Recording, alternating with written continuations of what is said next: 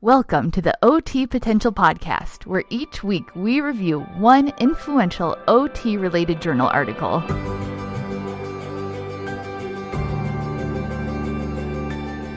Welcome to the podcast, everyone. I'm your host, Sarah Lyon, OTRL, and I'm so excited that you are taking time from your busy OT life to join us today.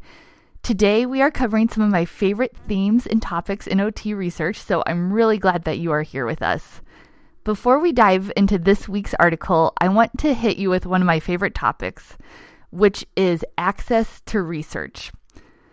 This week's article is found in BMC Medicine, and this is our first open access journal, meaning that all the articles are totally free for you to read online. Now, historically, scientific publishing, for better or for worse, has been an extremely profitable business. Journal articles are locked behind subscriptions that people were reading in actual journals that have transitioned to online. But like every industry, the scientific research publishing industry is also being disrupted. And the business models are changing. More and more journal articles are becoming free online, not just from open access journals, but some of the major players offer some of their articles for free for you to read online. For example, all research funded by the National Institute of Health is made available online for public consumption. In fact, every article we've reviewed so far has been available for free for you to read online. I'm definitely not an expert on scientific publishing and I don't have a crystal ball to see the future of what's going to happen with this industry, but I feel really confident in saying that this industry is going to continue to change and it is my guess that more and more research will be available for you to read for free and that sharing of knowledge is what makes podcasts like this possible and I think is really going to change the way that we incorporate research into our day to day OT practices. So let's dive into this week's article.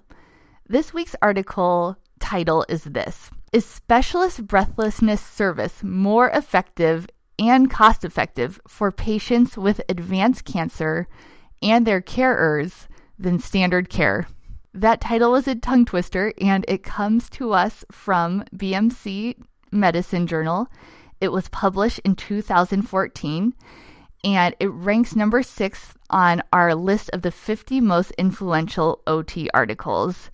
For members of the OT Potential Club, this will be our article of the week for April 15th through the 21st of 2019. So, this article is all about a condition called breathlessness which occurs when patients get typically to the end stage of a disease and basically they just have troubles catching their breath. And this condition often adds extra fear and anxiety both to patients and their caregivers um, as they watch their loved ones struggling uh, to catch their breath.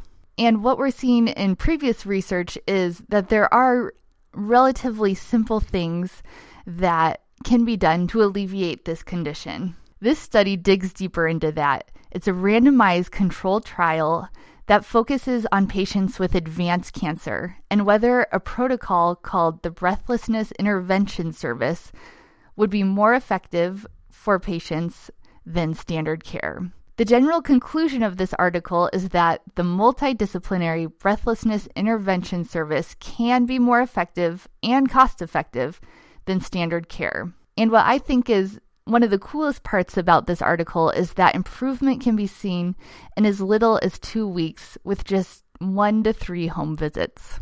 So, where does OT fit into this protocol?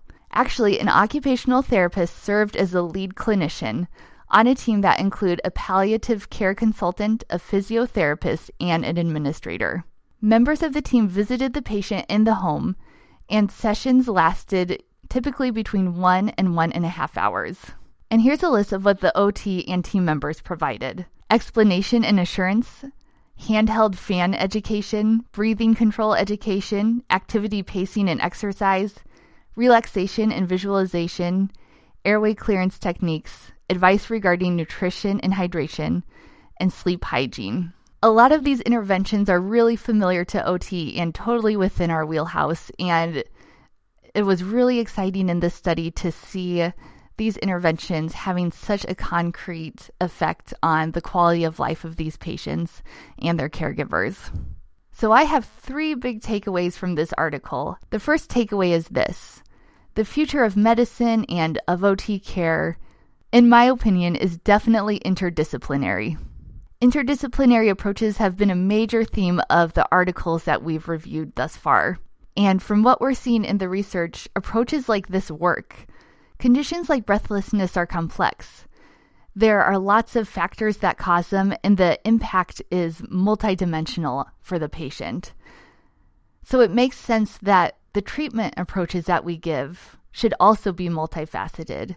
That as a team, we should work together to integrate our different approaches and come up with a holistic treatment. My second takeaway is this that OTs make terrific leaders of these interdisciplinary teams. I believe our background in thinking holistically about our patients helps us think holistically as leaders of these interdisciplinary teams.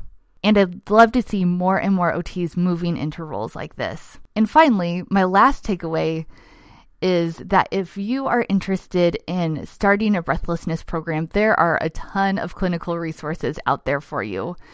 There were supplementary resources published with this article that really give you a step by step of what the program looked like. And there was at least one other randomized controlled trial that we've reviewed that includes resources for you to draw on. So, if you're involved in end of life care or if breathlessness is a condition that you see regularly, I really encourage you to check out the additional resources. Okay, that is all that I have for you today. Thank you so much for joining us to discuss this research. If you want to dive into this article or have an easy archive of it, I invite you to join the OT Potential Club. In the club, we have a forum where you can ask questions and share your own experience. To celebrate the most liked comment in our forum, I send $100 to the person who made the comment. So head on over to the club to get started. You can sign in or sign up at otpotential.com. If this isn't your thing, that's totally fine. You can always just subscribe to the podcast, leave a review if you're so inclined, and join us next week. Thank you so much for joining us today and give great care this week.